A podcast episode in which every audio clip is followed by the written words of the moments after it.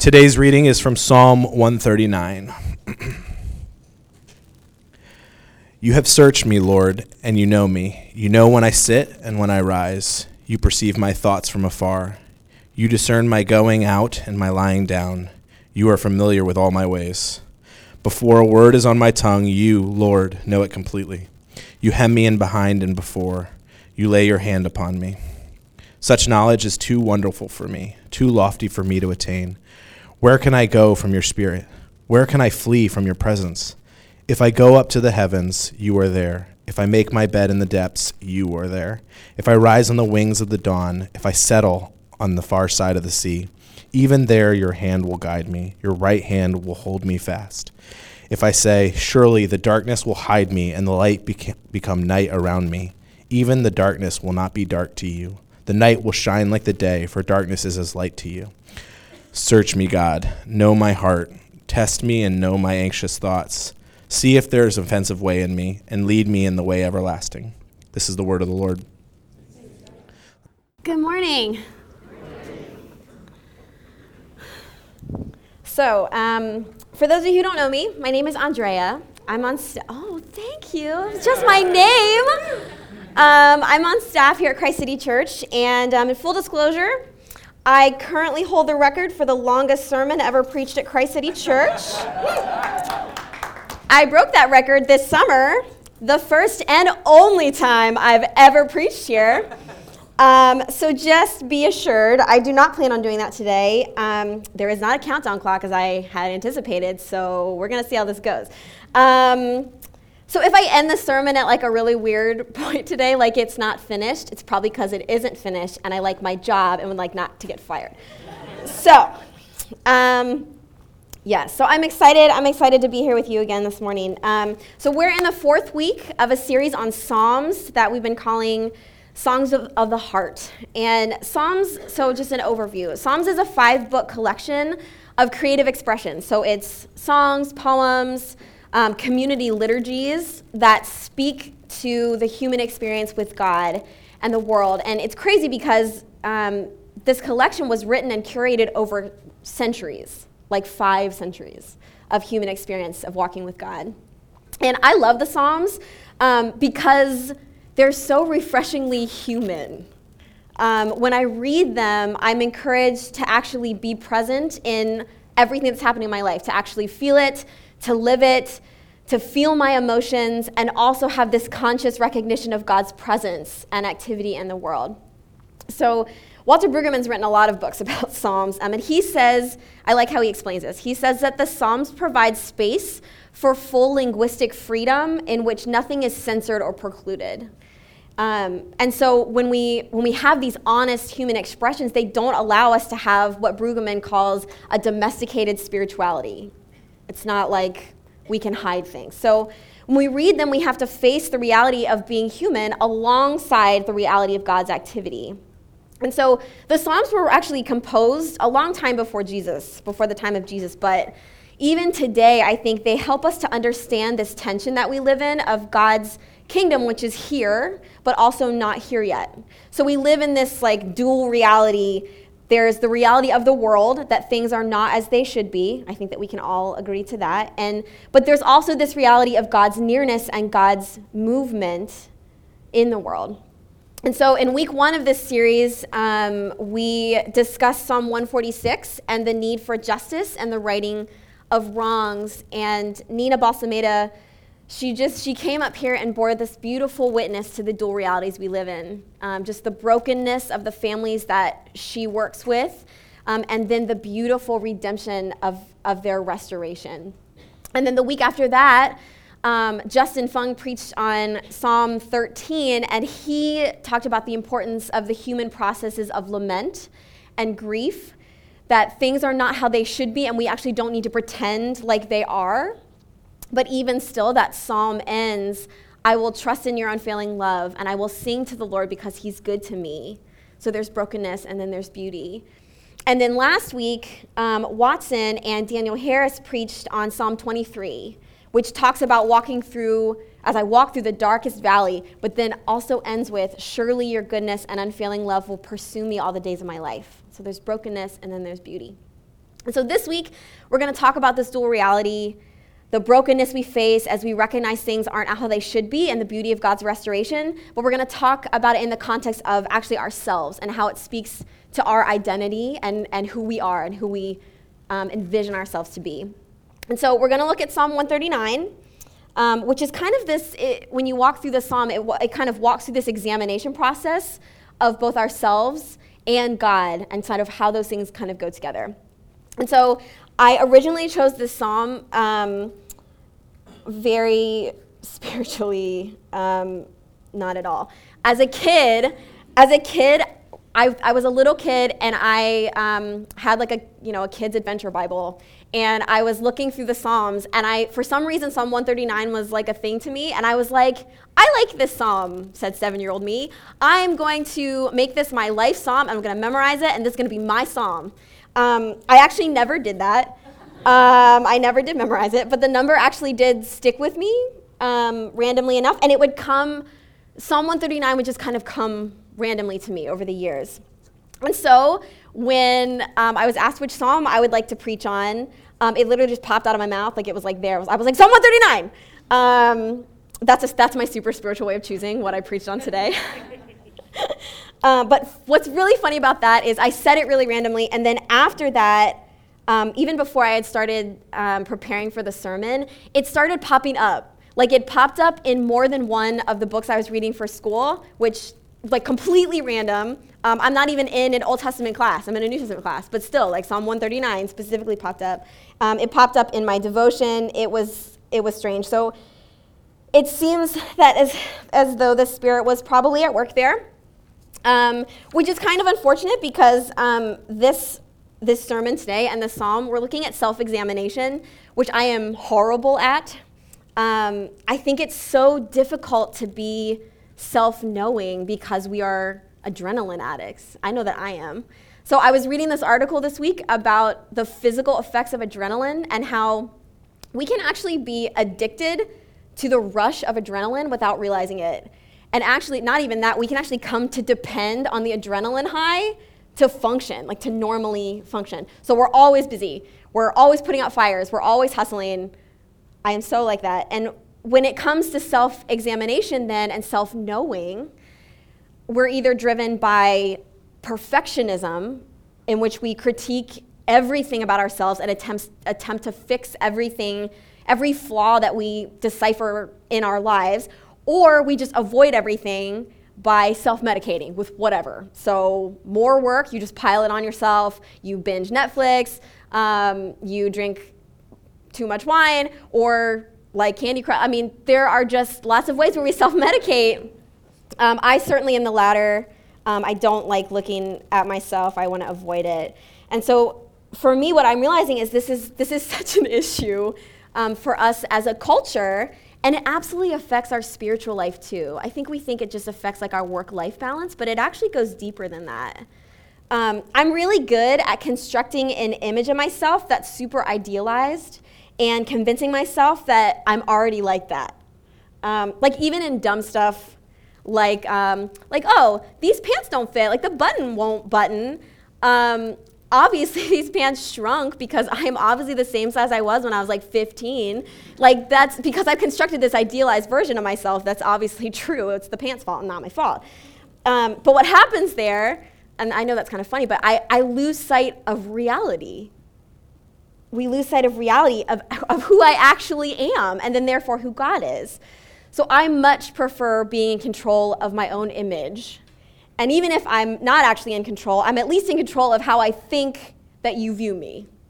Um, and I don't like to give that up. So, um, Brene Brown is a research professor who studies vulnerability and emotional health. You maybe have heard of her. Um, and on this topic, she writes that we cannot trade our authenticity for safety. She says that Owning our story can be hard, but not nearly as difficult as spending our lives running from it.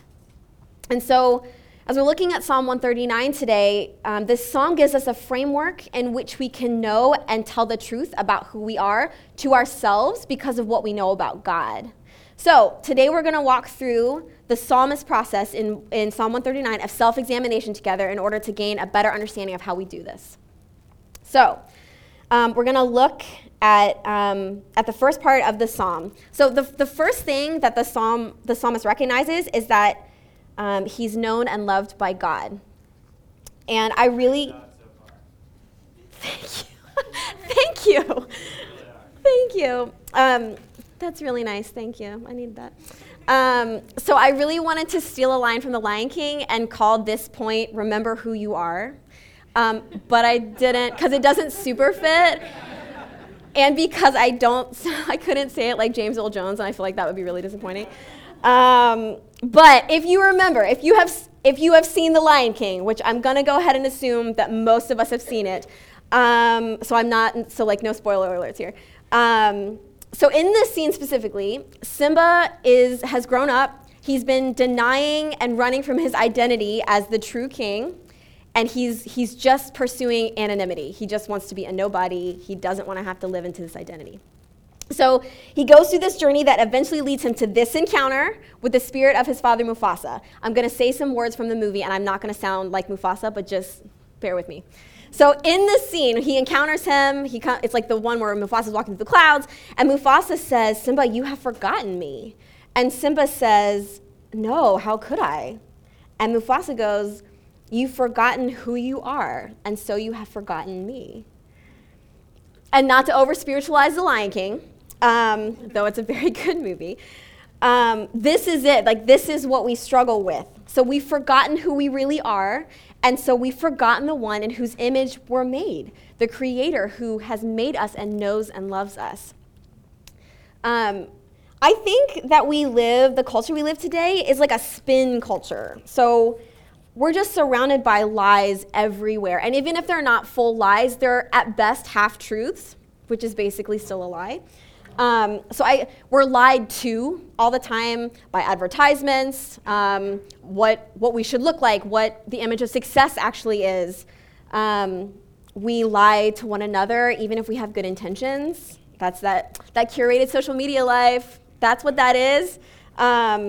Or like we're just super competitive with, each other because we think everything is a zero sum game and if there's, there's no room for both of us. So we, we just lie to each other, whether we over flatter or we um, knock down a few pegs when it's unnecessary. And I think if we're being honest, we lie to ourselves. Um, I think we don't know how to tell the truth to ourselves anymore, even about who we really are. And if I'm being really honest, um, most of the time I actually don't want to know the truth. Um, I don't like sitting still because then I can't spin my way into a better idea of who I actually am um, even if it's not completely true. And I don't want to do anything that's hard. So society has spun the lie to us that happiness and comfort are the ultimate values. And if I'm experiencing something hard that's not like happy and rainbows all the time, then it must not be good. And so I think we've become much more worried about appearances than actual truth. We like to hide, we like to curate, we go to great lengths to avoid any kind of rejection. Um, but we do this because we've become disoriented. So, as we look at the Psalm, Psalm 139 reminds us to quit spinning and recognize the goodness of who we are as created beings. So, let's look at verse 1. It says, Lord, you have examined my heart and you know everything about me. You know when I sit down, when I stand up. You know my thoughts even when I'm far away. You see me when I travel, when I rest at home. You know everything I do. You know what I'm going to say before I say it, Lord. And in verse 13, you made all the delicate inner parts of my body and you knit me together in my mother's womb. Thank you for making me so wonderfully complex. Your workmanship is marvelous. How well I know it. You saw me before I was born. Every day of my life was recorded in your book, and every moment was laid out before a single day had passed. So, God the Creator has examined us and knows who we are. God sees everything we have done and will do. And the and the kicker part is he still loves. God still loves. He knows everything there is to know and still loves. So the psalm continues, "How precious are your thoughts about me, God? They cannot be outnumbered. I can't even count them. The outnum- they outnumber the grains of sand, and when I wake up, you're still with me." Another translation of those verses, um, the New English translation says it like this How difficult it is for me to fathom your thoughts about me, God. How vast is their sum total? If I tried to count them, they would outnumber the grains of sand, and even if I finished counting them, I would still have to contend with you. So, not only does God the Creator know us deeply, God's thoughts about who we are cannot be counted. So, we can take respite in recognizing that God knows us.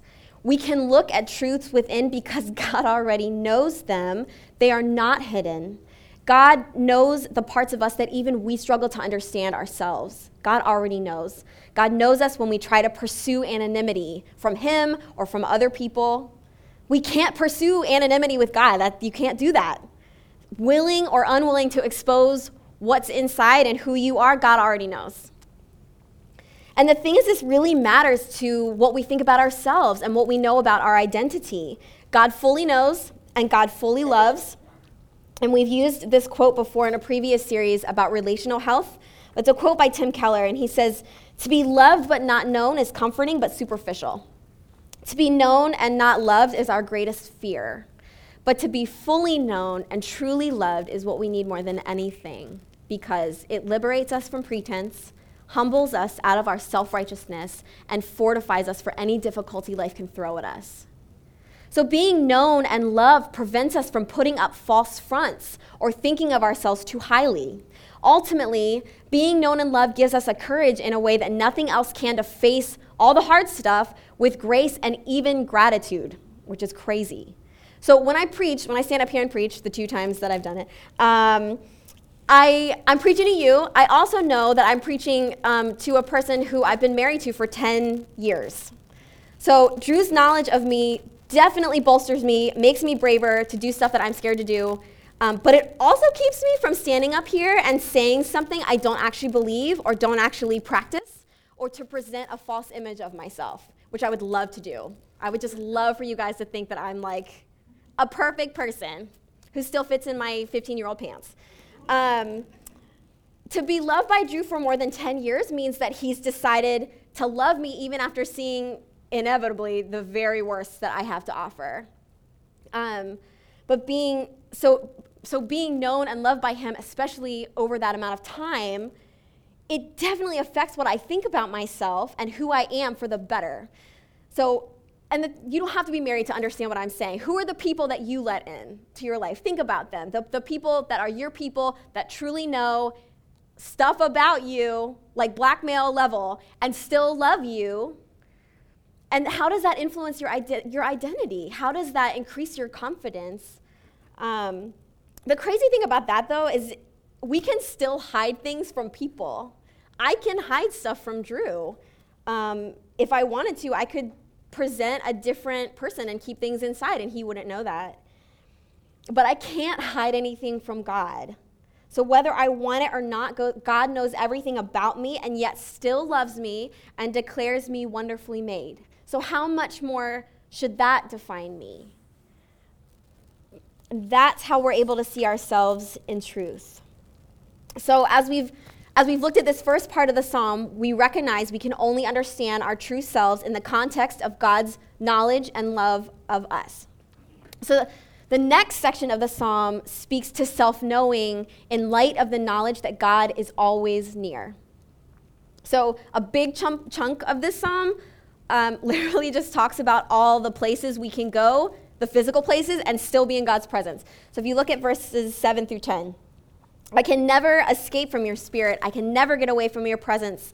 If I go up to heaven, you're there. If I go down to the grave, you're there. If I ride the wings of the morning, if I dwell by the farthest oceans, even there your hand will guide me and your strength will support me. And I think the psalmist is saying that there, there is no physical place we can go where God is not. So if I go to the highest place imaginable, God is there. If I am buried under the ground, God is there. If I ride the wings of the morning, or in other words, if I could travel at the speed of light, like on the sun, I cannot escape God's presence. God sees all, God knows all, God is everywhere. And God is present even in the things that are unseen and the places that are not physical. If we move beyond physical location, there's still nowhere that we can go where God is not. In verse 5, the psalmist says, You go before me and you follow me. Or as another translation says, You hem me in.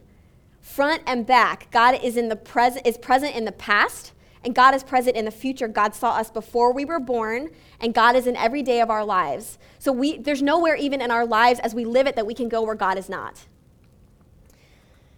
God's presence, too, even extends into the darkness and light of our lives. So in verse 11, the psalmist says, I could hide, I could ask the darkness to hide me, the light around me to become night, but even in the darkness, I can't hide from you. To you, the night shines as bright as day. Darkness and light are the same to you.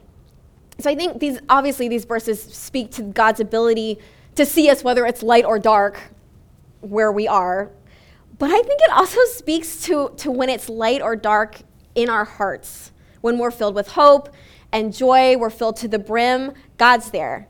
And when we despair and when we fail, when we are detached from everything, when we lament, God is there. In the heights of our hearts and in the depths of our hearts, God is there. And I think that we're scared to bring our worst parts to God, which is silly because I think that we can sit here and acknowledge that God already knows them, all the worst things, but we are. We're scared. And I think we wonder where God is in the darkness of the world. But this is the beauty of the psalm in its humanness. It's so aware that even in darkness, I can't hide from you. To you, the night shines as bright as day. Darkness and light are the same to you. God is present in our darkness, which is the darkness of our hearts and the darkness of the world, even if we forget or don't acknowledge that God is present. And that's what our hope is built on. Our hope is built on God's presence in the light and darkness, and ultimately that God's light always infiltrates our darkness. So, um, an early 20th century Jewish philosopher wrote this poem about, about God's presence, which I think just really sums up this section of the psalm. It says, Where I wonder, you. Where I ponder, you. Only you you again, always you, you, you, you. When I am gladdened, you. When I am saddened, you. Only you, you again, always you. You, you, you. Sky is you. Earth is you. You above, you below. In every trend, at every end, only you, you again, always you, you, you, you. So it's it's not God's presence that comes and goes, it's our recognition of God's presence. It's like when my kids were younger and we'd play hide and seek, and I would like close my eyes to count. And when I'd open them, like Rowan would be standing there, literally like right next to me where she was, like this. Um, and she'd think that she was hiding. Um, the reality is, obviously, I could see her, even if she thought that I couldn't. But this, this is what it is, right? God knows us. God is with us even when we are covering our faces. We think that we're hiding and we are not. Um, and so, so, since we're loved and known by God and always in God's presence, and we're recognizing that, this, this brings us to our own responsibility and knowing the truth about who we are. And so, as we move into um, the last section of this psalm, the last verses are the psalmist um, inviting God into his self examination process, inviting God in. So when I say self examination, I'm not, I'm not referring to like that's like a like a spiraling shame inducing inventory of things that are wrong about you. That's not what i mean by self-examination. Um, what i mean is a process in which we're honest with ourselves about what is true about us.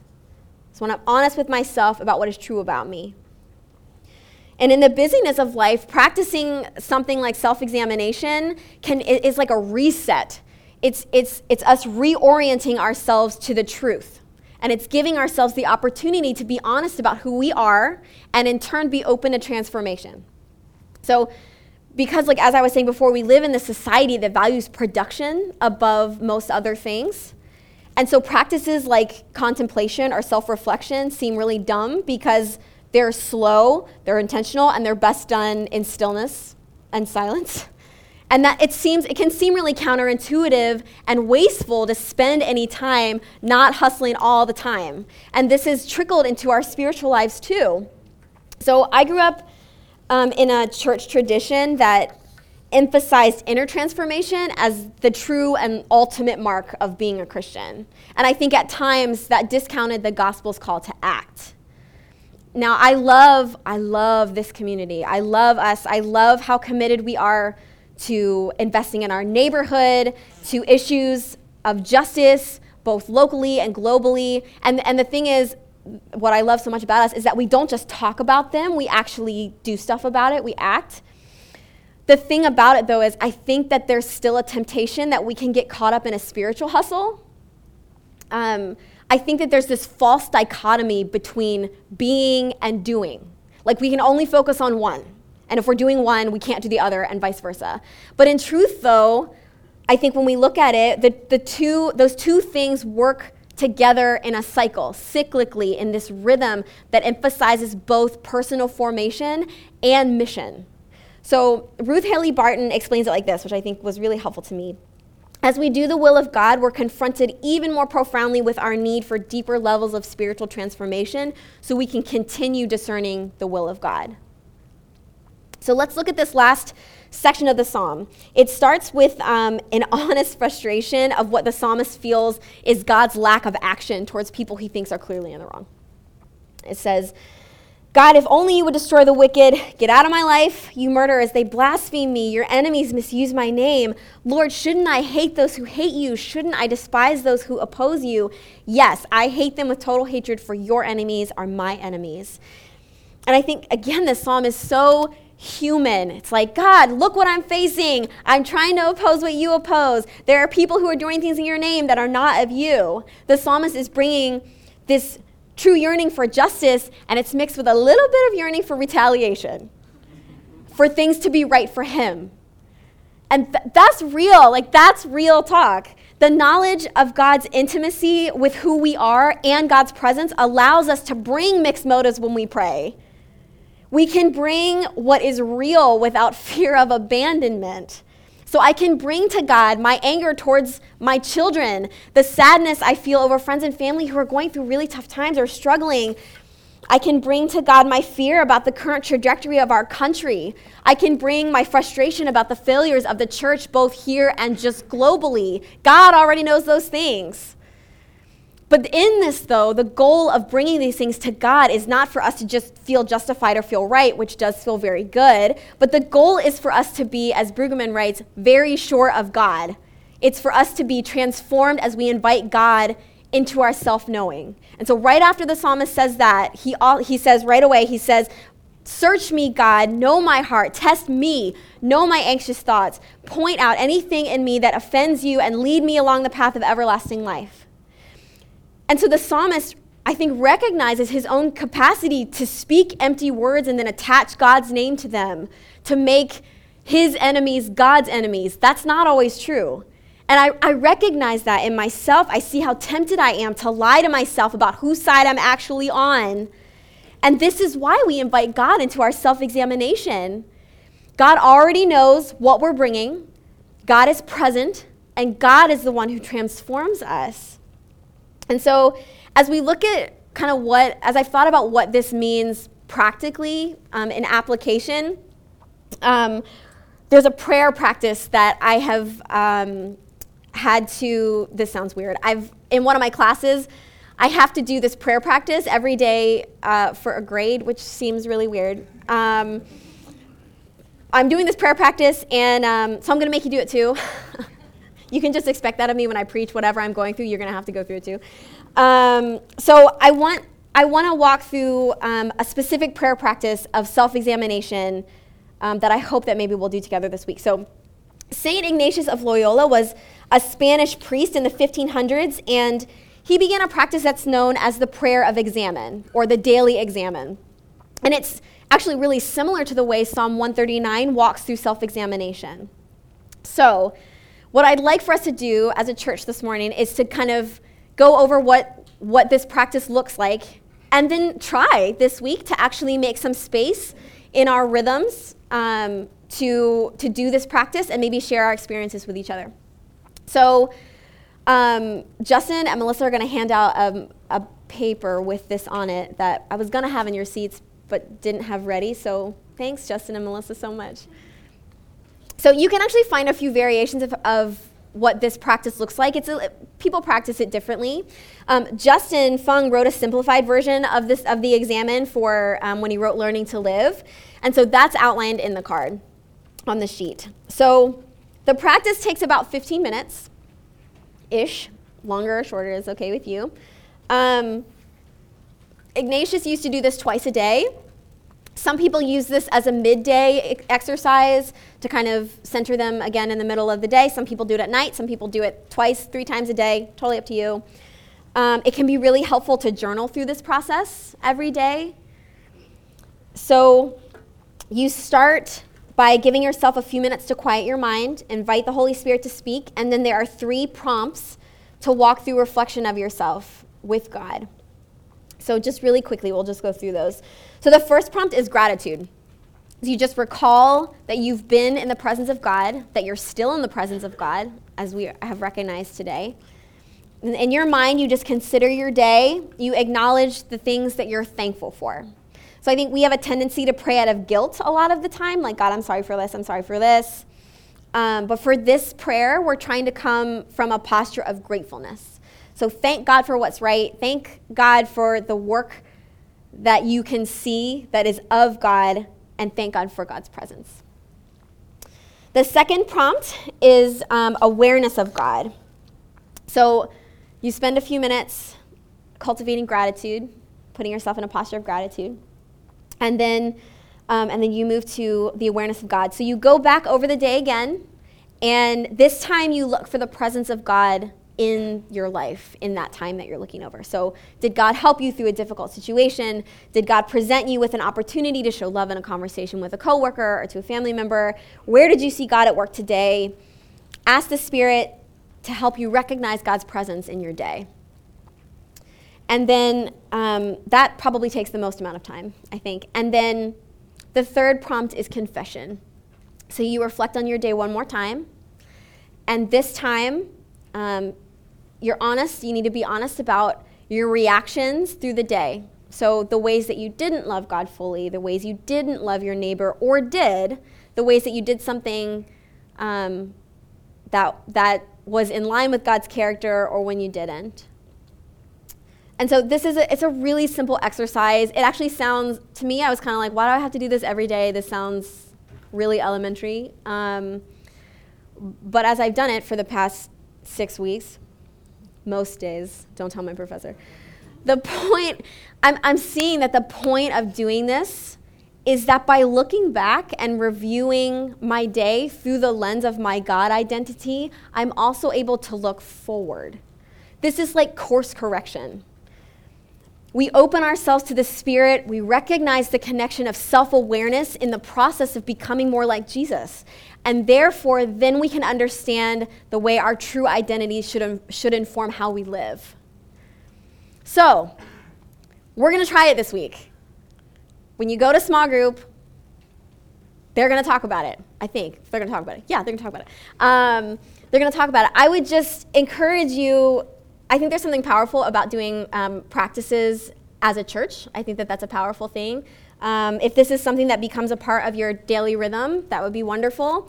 Um, but this week, I want us to make an effort to try this. And dude, it's hard. I, I won't lie to you. I sometimes it is so difficult for me to um, even just think about taking 15 minutes where I'm sitting still and being quiet. Um, I, it, it's hard. it's hard for me. So I want us to try it this week. Um, in a letter to the Thessalonians, Paul instructs them to pray always. Um, Henri Nouwen, actually, in a book, he explains that the Greek word for pray always is literally translated as come to rest. And we're not called to navigate the world or even our inner selves by, by ourselves. God desires for us to grow in our awareness of the Spirit's presence and in turn be able to see ourselves more accurately in the light of God's truth. So when we're ashamed and we're tempted to hide, God is there. And when we experience darkness, we let the light of God infiltrate that darkness in our lives. In Matthew 11, Jesus invites us into an identity of rest. This is the message version, but this is, this is from Jesus. Are you tired? Are you worn out? Burned out on religion? Come to me. Get away with me. You'll recover your life. I'll show you how to take a real rest. Walk with me, work with me, watch how I do it. Learn the unforced rhythms of grace. I won't lay anything heavy or ill fitting on you. Keep company with me. You'll learn to live freely and lightly. And so, my challenge to us this week as we close out is to rest in the truth of who we are because of who God is. Sounds really simple, it's really tough. But to do that and to allow that identity to guide our steps as individuals and as a church. Will you pray with me?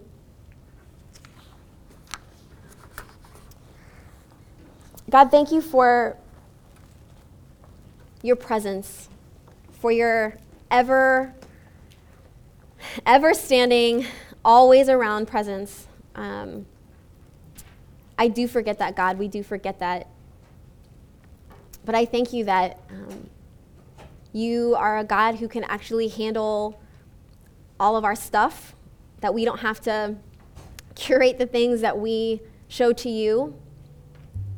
God, and I, I thank you that, um, that what you desire for us is, is rest and truth, and that you provide both of those things. It's not like you're, you're asking us to do something that you're not going to give us. So thank you for the gift of rest. Thank you for the gift of truth.